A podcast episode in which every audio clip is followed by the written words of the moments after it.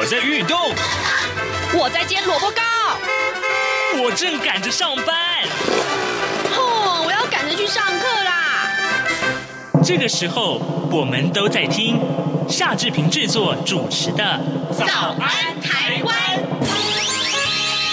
早安台湾带给你最热门的时事访谈，最感动的人物专访，最直接的民意表达。对，让我们一起收听《早安台湾》。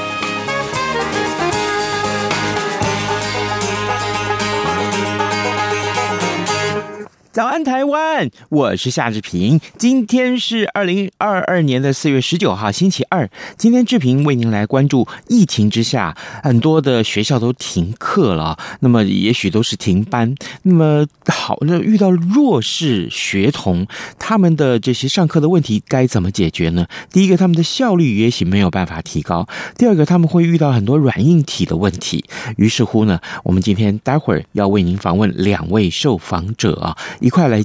探讨啊，他们是遇到这些问题的时候是怎么去解决的？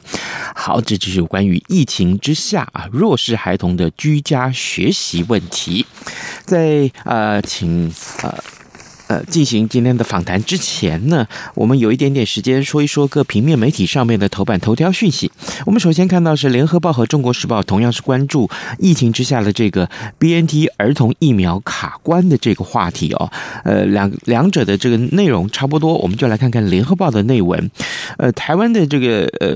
本土的疫情再度攀上了新高，昨天新增加了一千三百九十例的本土个案呢。那么外界就预估说，四月底的话，单日确诊恐怕会破万啊。那么国内的染疫人数可能会达到三四百万人。但是呢，呃，指挥官陈时中他说，除非是万不得已，不会加严防疫措施，将会朝向正常生活去进行。而且呢，暑假有望边境解封，到时候呢，将和疫情水平一致的国家。自由流通，而呃，目前指挥中心打算先让六到十一岁的孩童施打莫德纳，呃，但是呃，这个国外的使用比较多的 BNT 啊，仍然是有待食药署来审核。不少的家长啊，到卫福部的网站去留言说，为什么要我们的孩子当白老鼠呢？啊，莫德纳是大魔王耶。好，那么到时候呢，就可以买到 BNT 儿童疫苗吗？哎，那么陈世忠在立法院备询的时候没有办法保证。他说一直都是有小问题，他实在是不敢期望啊。好，这是中国时报和联合报为您所啊关注的呃疫苗的这个儿童疫苗的事情。另外，在疫情之下，其实大家很需要快筛啊，这些快筛剂目前是真的是你你你根本买不到吧？哦，这自由时报告诉我们说，快筛实名制最快五月初会上路。本土的这个新冠肺炎疫情升温呢，快筛需求也成长了。中央流行疫情指挥中心的呃，已经呢启动了。这个呃征用啊快筛试剂，预计会一直征用到七月底。那指挥官陈世忠他昨天说呢，呃征用国内的五家厂商有三千万剂的这个快筛剂，而且呢从国外要进口一亿剂，呃最快五月初啊就推出这个快筛的实名制，打算呢呃开放每个人可以买五支，而且希望呢把这个价格从目前的一剂三百元压到一剂一百元就。可以让更多的人来买啊啊！这是我们看到今天《自由时报》上面的头版头条讯息。现在时间早晨的七点零四分零四秒了。来，我们在广告之后，请您收听今天的访谈单元。从两岸、国际、历史文化与财经等角度透视中国的，这样看中国节目。每周一到周五晚间九点三十分到十点，在中央广播电台播出。如果您对这样看中国节目有任何收听想法或意见，欢迎寄信到台北市北安路五十五号，也可以透过电子邮件的方式。节目有两个信箱：二零二零 at rti 点 org 点 tw，或是。二零二零零二零三 n e w s at gmail dot com。再次谢谢听众朋友们的收听与支持，请持续锁定每周一到周五晚间九点三十分到十点播出的《这样看中国》节目。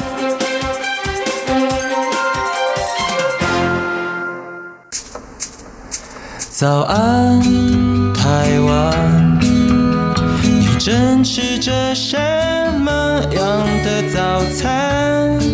吐司加火腿蛋，咬一口，然后收听中央广播电台。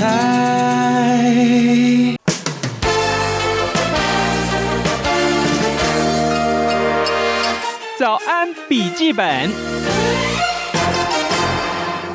这里是中央广播电台台湾之音，您所收听的节目是《早安台湾》，我是夏志平。各位听众，今天早上志平啊，要持续为您关注这一场疫情啊所带来的一些生活上的影响。特别是呢，我们看到呃，最近这一段时间以来，其实疫情是受到大家的瞩目，每天的感染人数其实都在向上攀升，也因此呢，造成了很多的学校啊，也许是停班啊、停课啊，改成为这个线上来上课，我知道呢，这对很多的家长来讲，其实是很大的困扰，因为他们还要兼顾自己的上班啊，还要兼顾孩子们的接送上下学，所以呢，今天我们来为您探讨这样的话题。先跟各位呢介绍一下我们今天的两位受访者啊，一位是中华牧人关怀协会马赛城南小屋社区的共学中心据点主任。邓敏红主任，您早。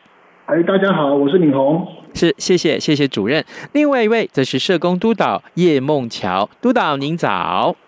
大家早安。是，谢谢两位一块儿接受我们的专访。正因为过去啊这段时间以来，我们在这个呃两位的携手合作，同时呢也克服了很多的难题，所以我们今天把问题拿出来，就正好请教各位。呃，我想先请教主任的啊，这第一个问题就是，目前我们来看，对弱势的这个儿童跟青少年来说。目前的困境是什么？尤其是在疫情之下，他们的生活了也好啊，或是上课也好，受到什么样的困境呢？其实我们发现呢、啊，就是在这个疫情停课停学的状况之下，那其实很多的家长并没有办法停止上班上课，嗯，停止上班这样的情形，所以家长要去工作，那么孩子就会在在家里面变成是一个独自留家的状况。那这种独留的状况，如果是这个比较中低年级的孩子，特别是他们可能连这个呃这个用餐啊、饮食啊都出现问题，嗯，那家长有时候没有办法分神去照顾这些孩子，那所以说这些孩子虽然独自留家，那感觉上有线上的课程在进行，可是其实这些孩子在真正的学习上都遇到一些困境，那就是说你没有办法专注好好的学习。那另外一方面是。当学校也会发一些这个所谓平板电脑啊，这个硬体设备到这些需要的孩子的家里面去。嗯。可是我们发现到一个状况是，当比如说网络不顺的时候，当比如说这电脑出现问题，那其实就算在家里面的家长，有时候甚至是阿公阿妈在带这个孙子哈，那他们都没有办法去处理这个呃网络上面的问题，这样或者是电脑的硬体设备的问题。那光是在跟老师反映要处理网络跟硬体设备，有时候就大半节课就又过去了。那这对孩子来说，其实那个学习的困难上面，都会造成很大的一个落差。这样子，那呃，我一般想要说啊，其实我们电脑都发下去啦，可是当这些电脑到手上，到孩子的手上的时候，其实在家庭里面的使用的状况，会是另外一个很难克服的情形。特别针对弱势的家庭，因为呃，在一般家庭来说，也许爸妈会在家，嗯，或者他或者他有足够的资讯能力处理这些事情。可是，如果呃这些除了自己能力处理的这个家长不在的时候，那怎么样去克服这个问题？是。那再来是，其实我们看到说很多的学习状况之下，呃，虽然是网络，可是孩子在网络的学习其实是跟实体学习是有些落差的。嗯。那这种落差，其实对于这个所谓弱势的家庭来说，更是会呃会造成更大的影响，因为他可能没有没有其他大人的监督。那他在使用上面可能就是挂着网，然后就就去到处漫游了，这样自己玩，自己做一些呃想做的事情。嗯，那这种状况其实对老师来说有时候也蛮难去兼顾到的，因为呃毕竟他是属于网网络上课嘛，哈，跟实体上不一样。所以我们看到说很多像这样子的状况。呃，这些所谓的困境都在我们这这呃去年一遭遇到的时候，都我们都观察到这样的情形。是这样的情况会非常的普遍吗？就是说，我的意思是说，比如说，能不能也请主任举个例子，告诉我们，大概每十个学生里面会不会有发生这样状况？学生是很高的几率很高吗？因为就我们所服务的孩子当中啊，嗯、其实我们大概将近有三分之一的孩子都有类似像这样的情形。哇哦，对，所以说其实呃，或者说在一个班级来说啊，因为我们有时候会接触到一个一个班级里面，可能有将近三分之一的孩子会有这样的状况。那所以说呃，其实当然您说呃，如果可以克服的话，在家庭里面，其实跟家庭功能有很大的关系。如果这个家庭家庭功能其实是是是足够的，那当然他可以去呃，就是衔接住孩子在家在家学习或在家生活的状况。嗯，所以当他家庭功能不足的时候，那这些情况就会就会发生啊，这些比较对孩子负面影响的情况就会发生。是，特别在期间。您所谓的家庭功能不足，其实目前对台湾来讲啊，尤其是台湾的偏乡来讲啊，甚至于是这个弱势家庭来讲，其实。呃，发生的情况是几率是非常的高的。呃，比如说，呃，父母亲都要在外工作，于是乎呢，呃，家里面只有老弱的祖父母可以照顾孩子们，变成这种隔代的教养。我们不得不说啊，像这样的情况，其实。呃，就诚如刚刚主任您所说的，呃，如果说万一这个电脑的软硬体都出了问题，呃，其实祖父母是没有办法来帮忙一块儿解决的。所以这个时候呢，当然就需要我们关怀协会啊，一起来呃想办法来帮助这些孩子们。那接下来我想请教督导啊，呃，叶督导，我想请教你，所以其实去年的五月份的时候就已经有所谓的三级警戒了，那那个时候想必。情况是更加的困难。那如今呢，我们看到疫情其实不断的在攀升当中。呃，就我所知，很多都会区的这个，不管是大学也好啊，这当然大学还好，就是嗯，孩子们比较自治了啊，可以自治了。那另外啊，呃，这个都会区很多的这个呃国中、高中、国小，甚至于呃，其实都也已经停课停班，那都改为线上上课。如今的这个情况，正好可以从过去。呃，去年的这经验来对照一下，我所以所以这个时候我特别想请教督导，就是说依照去年的这样的一个经验，如今我们可以提出怎样的一些解决的方法跟对策呢？是，呃，因为依据我们去年的经验哦，是因为呃使用线上。上课的情况，我们还是密集的跟学生有联系，特别是弱势的孩童。是。那你会发现，就是独留在家庭孩子，他其实根本就进不到进不到线上上课，即便他硬体，或者甚至他需要排除这些硬体的障呃障碍排除这样子。后来我们就盘点了这些独留在家的有需要的孩子，我们就嗯跟学校方面一起开会讨论。然后，呃，在符合五人以下的一个情形下，就是以据点一个空间，学校一个空间，呃，或者是另外一个第三教室这样的一个呃配置，然后一一个孩子一个老师带两三个孩子的方式在进行，呃，实等于是实体的。课程的方式进行，来符合这些防疫规范，嗯，然后用这样的方式，让弱势的儿少的照顾其实是被兼顾到的。嗯哼，您的意思是说，要把这群孩子分成两个不同的组别，哦，各自在独立空间来上课，是这样子吗？是，这是为了符合室内的。五人以下的防疫规范，嗯哼，可是在那我们就是等于是你可以想象说，嗯、呃，我们可能原本一个老师他可以同时带呃一一二十个人，那但是我们把它分分流了，我们的老师的投入人力就会变变多了。对呀、啊，嗯，那怎么办呢？其实我们去年用了一个方式，因为我们去年的想法是说，呃，在五月开始进入这个防疫三级，嗯，那。呃，我们那时候老师都已经邀请好了，所以我们变成是用老师来跑班的方式。哦，就是老师，我们同一位老师本来他会从早上可能呃，从早上九点到十二点，跟下午一点到四点，会同时进行一个课程。嗯，那我们让这个老师呢，变成说早上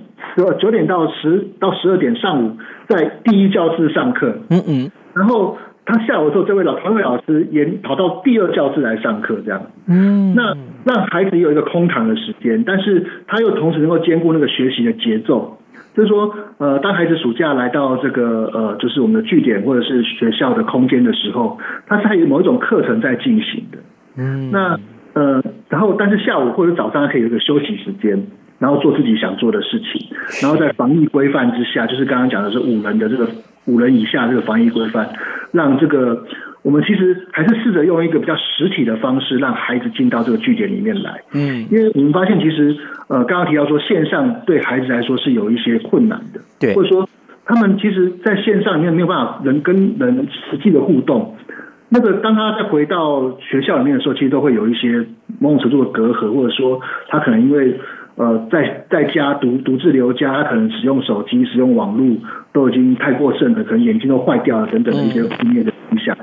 所以，我们其实还是希望孩子来到来到来到现场，跟老师实际互动。但是我们要要又要这个呃兼顾防疫规范，这样，那我们就常常开玩笑说。哎，我们其实一个老师带两三孩子，四个人。嗯，然后这时候突然来了一位家长进到据点里面来，糟糕，我们就已经破坏了防疫规范。对，所以同时要把家长都请到外面去，说等等等等，我们在外面呃再讨论一下。如果你有事要跟我们讨论的话，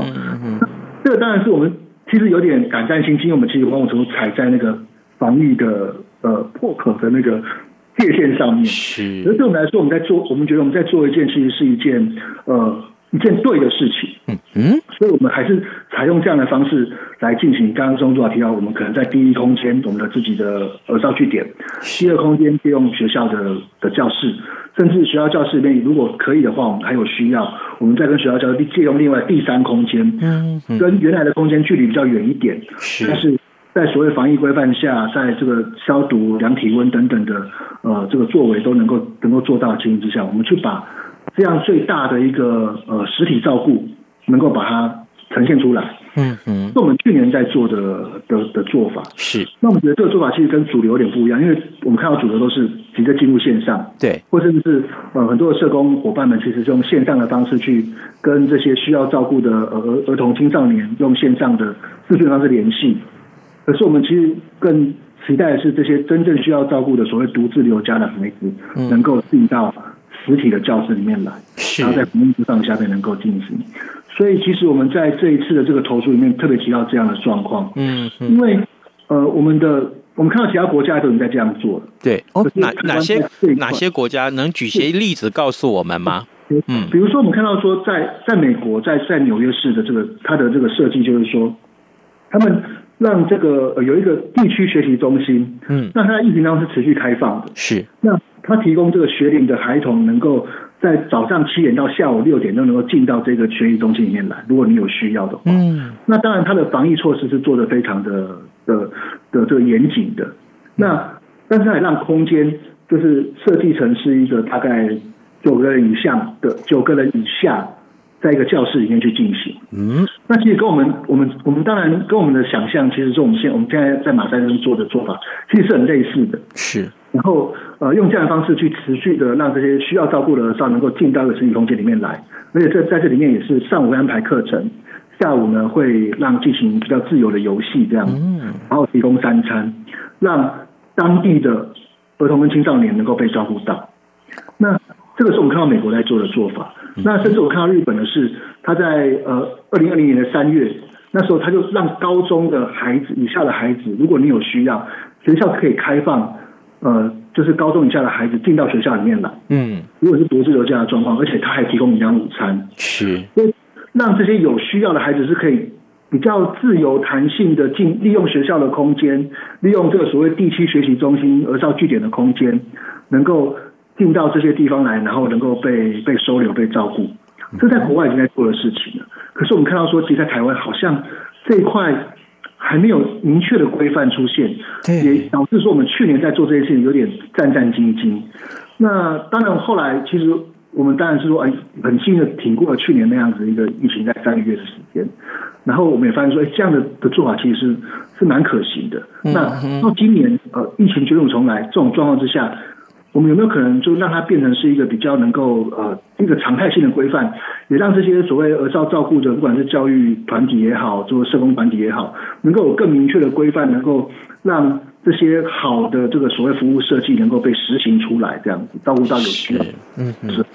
好，各位听众，今天早上志平为您连线访问了两位受访者，他们分别是中华牧人关怀协会马赛城南小屋社区的共学中心据点主任邓敏红邓主任，另外一位则是社工督导叶梦乔。我们请两位在节目中跟大家分享啊，因为疫情的关系，造成了很多弱势的儿少啊，呃，其实他们面临了学习上的一些呃问题，比如说要到什么地方学习，比如说他们要在线上学习能不能有效率啊？当然了，呃，刚刚呃两位都提供了我们呃在过去这一段时间以来，尤其是去年的五月以来，我们所做的一些经业，所以接下来，呃，督导，我想请教您，就是说，其实我看到了一些您刚刚分享到的这些个，呃呃，做法里面有一些我不太了解的问题啊，就是说，比如说这个学校里面啊，刚才规划了，您刚刚说分成两组啊，那这样的组别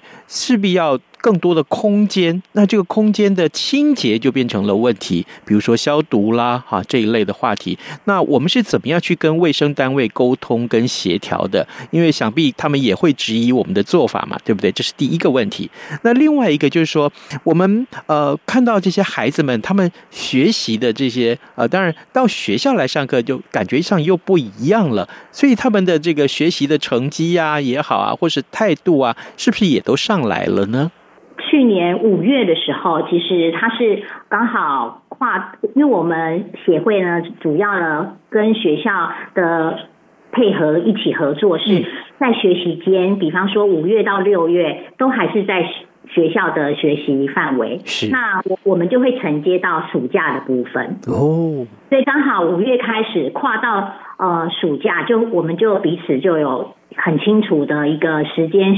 提成的。嗯呃分工。那在五月间的时候，呃，就是这批孩子呢就已经先进到学校，那会会在学校的现有的课程结构之下完成他们的呃就是学习。那我们就配一个老师，呃，专门针对他们的线上使用，然后进到学校一起服务这样子。嗯，那暑假过后比较。比较，因为我们比较是采多元学习的方式，课程比较活泼。嗯，那我们的我们的呃学习是以孩子的主动性、积极性投入的，所以呃他们在暑假期间也已经完成很多，比方说微电影啊、采访啊，都是他们自己独立完成的，哦哦、然后配合我们的老师呃一起协作这样子，已经有好几。部影片，如果有兴趣的，也可以到我们的网站上面浏览。嗯嗯。那在学习上面，呃，是好的。那你刚才提到的一个是卫生医卫生单位的一个防疫的呃配合。嗯。那因为我们会依依照的是学校教育部这边对学校的一个防疫的规范跟标准来进行。嗯嗯。对。哦，了解。可以补充一下吗？是是，请请请。呃，我想。呃，关于防疫的那个呃规范的部分呢、啊，就是呃就是教育单位有它的防疫规范的指引会给我们。是。可是其实我们更期待的是一种状况，是说如果有可能，像我刚刚提到在国外，在美国的案例是说，他们是其实是有一个呃就是一个呃防疫的团队，能够进到这一个就是这些所谓据点、儿少据点，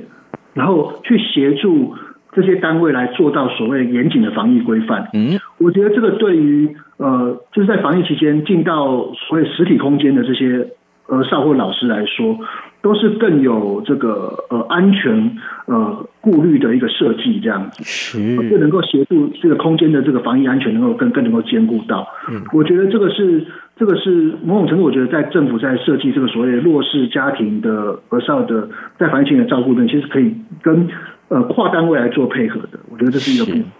那另外一个部分是，其实我们发现到。这些孩子们，我们往年啊，在我们往年的暑假活动里面，嗯，一大班级的方式去进行，嗯，一个班可能带二十个，一个老师、两个老师带二十几个孩子这样子，嗯，那进入到疫情阶段的时候，我们用实体上课，反而某种程度对孩子来说，有一种很好的收获，是一个老师他可能带两个孩子，哦，那这种状况下去，我们看到现在老师跟孩子间发展出一种。非常亲密的感情，这样子，这种在大班级里面学不到的。像我们我们刚刚提到说，刚孟乔有提到关于微电影的课程，嗯，我看到是我们设计的另外课程是关于我们有一位邀请一位原住民的妈妈，她会做排湾族的手工珠绣，嗯，她来暑假当我们的老师。是。那刚好我们在这个课堂小班制里面就有几位原住民的男生哦，一对小小兄妹这样子。嗯。那这小男生当然对珠绣这种事情非常的没兴趣，可是这位妈妈，台湾族妈妈，她就用一种妈妈的角度，嗯，她就边。教孩子怎么做这个竹绣，便告诉这个孩子说：“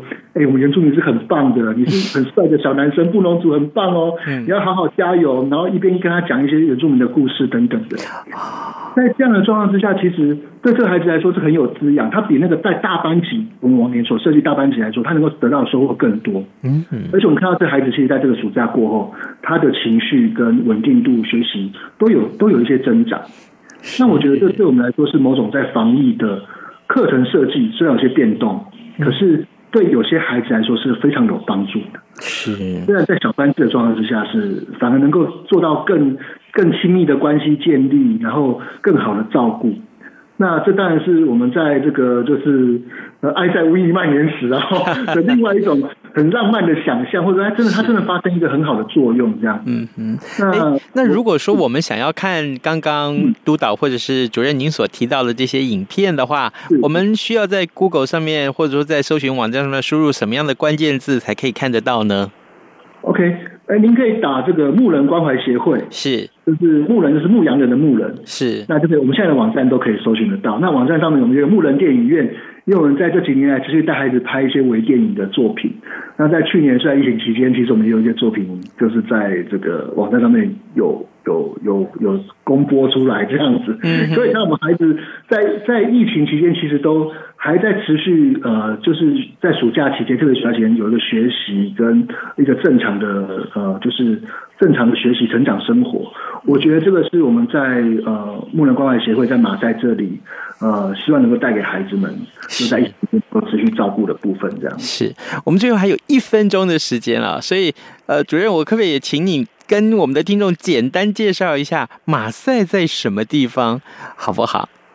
哦，是，大家听到马赛以为是法国嘛？对，其实我们在宜兰的苏澳，是，就是各位如果开国道五号，嗯，呃，走到最后一站，到宜兰的最后一个交流道下来之后，你所在的位置就是马赛。嗯，那呃，左手边的一大片的平原，一直到呃，就是海边，嗯，这一块通通都叫马赛，这样是。那它本来是一个原住民的旧属地，嗯，对，所以马赛这其实是一个原住民的名字，这样了解。对啊，这真的是一个非常迷人的小镇啊！我我曾经开车进去逛过啊，啊，对，非常非常有意思呀！好好好，这个真的是因为这些原因啊，也因为今天两位受访者的原因，让我还想要再回去这个小。镇上面看一看，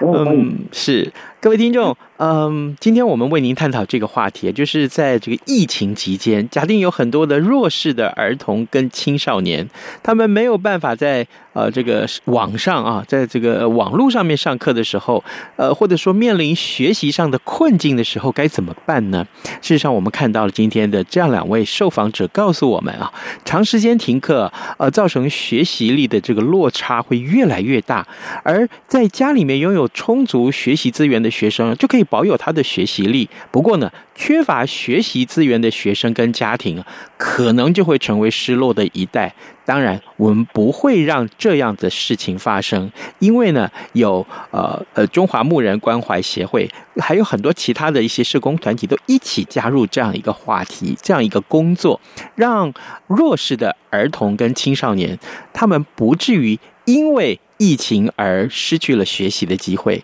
诚如我们刚刚听到也看到的是，呃，协会里面有很多很棒的一些微电影，这些都是孩子们一起来拍摄的。所以呢，在节目结束之前啊，访谈结束之前，这边还是希望大家可以一块上到呃中华牧人关怀协会上面来看一看这些优秀的成绩。也谢谢两位跟我们的分享，呃，特别是主任还有督导，谢谢你们辛苦了哟。谢谢，是谢谢，拜拜。当然了。当然了，听到这样的一个感人的故事啊，这个 我们真的觉得，嗯，呃，我们对对很多对孩子的爱还是有希望的啊。好，呃，今天节目时间也差不多到了，那么志平还是邀请大家能够上到早安台湾的脸书官网上面为我们按个赞，好吗？同时也上到央广的官网为早安台湾按个赞。谢谢您今天的收听，明天我们的这个直播呢可能要呃暂停，不过呢节目还仍然现场为您进行了。好了，跟您说拜拜，明天再见喽。过了十二点，好多一样被丢弃